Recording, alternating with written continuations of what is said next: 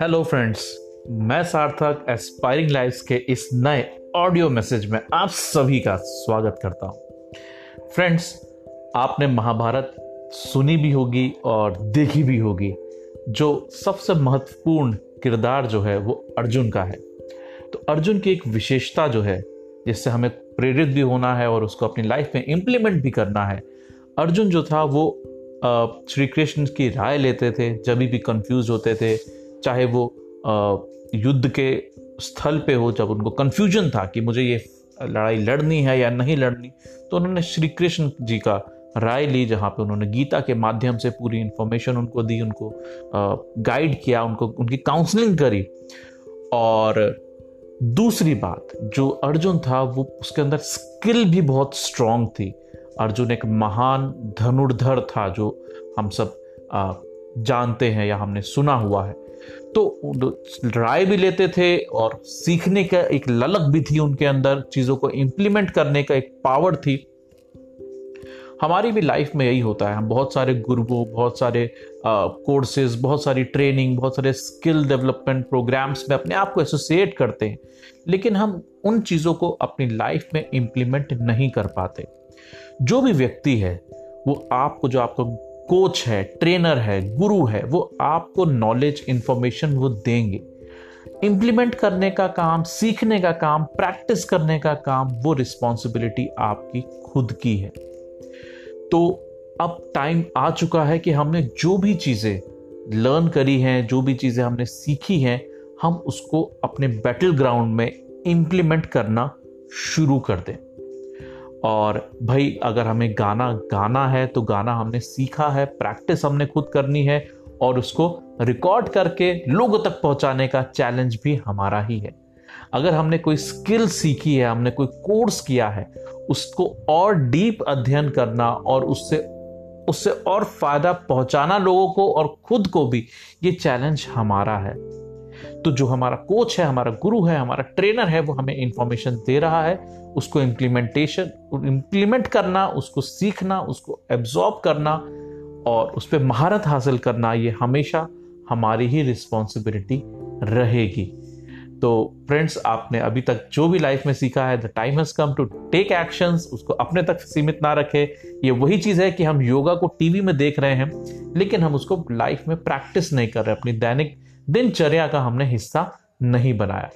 तो मैं सार्थक आज आपसे इतना ही इजाज़त लेता हूँ और आपसे रिक्वेस्ट करता हूँ, अगर आप इस ऑडियो को अगर आप फेसबुक पे सुन रहे हैं, आप आई पे सुन रहे हैं, या जिस भी प्लेटफॉर्म पे इसको सुन रहे हैं, आप इस पे रेगुलरली आते रहिए, इसको सब्सक्राइब करिए कमेंट करिए शेयर ज़रूर करिए अपने फ्रेंड्स फैमिली मेंबर्स से। So see you in the next message see you soon bye bye for now hey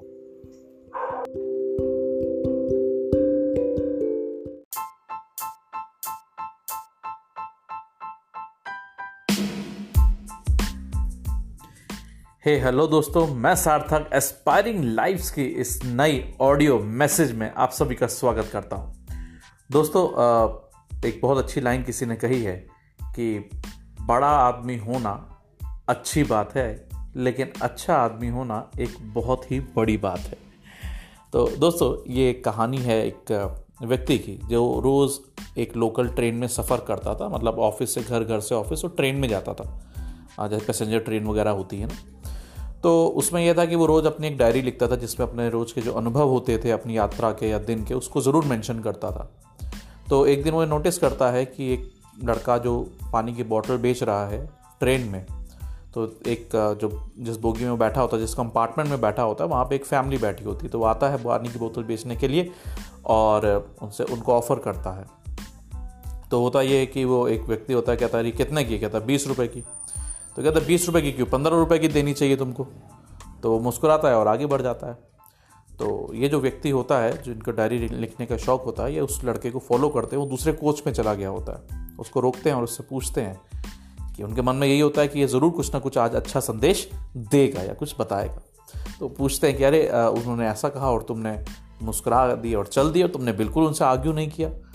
तो वो लड़का फिर मुस्कुराता है। तो वो पूछता अच्छा तुम बताओ तुमने क्या सोचा उस समय? क्यों नहीं रिप्लाई दिया? तो कहता भाई साहब उनको बोतल ली पानी की, की बोतल खरीदनी ही नहीं थी। कहते अरे ऐसा कैसे? तुम कोई अंतर्यामी हो? तो दोबारा पूछते कहता नहीं उनको खरीदनी ही नहीं थी। तो कहते क्यों? तो कहता वो इसलिए कि जिसको प्यास लगी होती है, वो पानी की बोतल मुझसे लेता है, अपनी प्यास बुझाता है और पैसे पूछता है और मुझे पैसे दे देता है। वो इतने आर्ग्यूमेंट और इतने वाद विवाद में अपनी एनर्जी वेस्ट नहीं करता है। तो उस व्यक्ति ने अपने घर गया और उसने डायरी लिखी और उसको बहुत कुछ लिख डाला इस अनुभव के आधार पे। ये सभी स्टूडेंट्स और सभी युवा वर्ग के लिए है। उनसे ये कहा कि जब हमारी लाइफ में कुछ क्लियरिटी होती है कि मुझे अपनी लाइफ में ये चीज़ करना है तो हम फालतू के आर्ग्यूमेंट और फालतू के कन्फ्यूज़न में नहीं पड़ते जैसे मुझे अपने किसी गोल में लाइफ में मुझे ये चीज़ करनी है, ये कोर्स करना है, ये पढ़ाई करनी है या इस लक्ष्य पे पहुँचना है तो हमारे मन में एक क्लियरिटी होती है कि हम उसको ईजिली और अच्छे से डेडिकेटेडली कर ले। बहुत ज़्यादा हम उस पर एनर्जी वेस्ट नहीं करते। लेकिन जब हमारे मन में कन्फ्यूज़न होता है तो हम दस लोग की सुनते हैं, दस लोग से आर्ग्यू करते हैं उसमें, उस गोल में हम कमियाँ ढूँढने लग जाते हैं।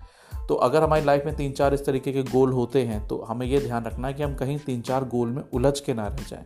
किसी एक गोल को पकड़ें और पूरी एनर्जी उस पर लगाएँ और फिर धीरे धीरे आगे बढ़ते रहें। अगर कोई कन्फ्यूज़न है तो किसी एक्सपर्ट की सलाह लें, उनसे डिस्कस करें और बिल्कुल भी हताश ना हो पॉजिटिव रहें और इसी तरीके से अपने लाइफ पे क्लैरिटी पहले एक्शन ले लें। और ज़्यादा इधर उधर के आर्गूमेंट में ना पड़े। तो that's all for today bye bye take care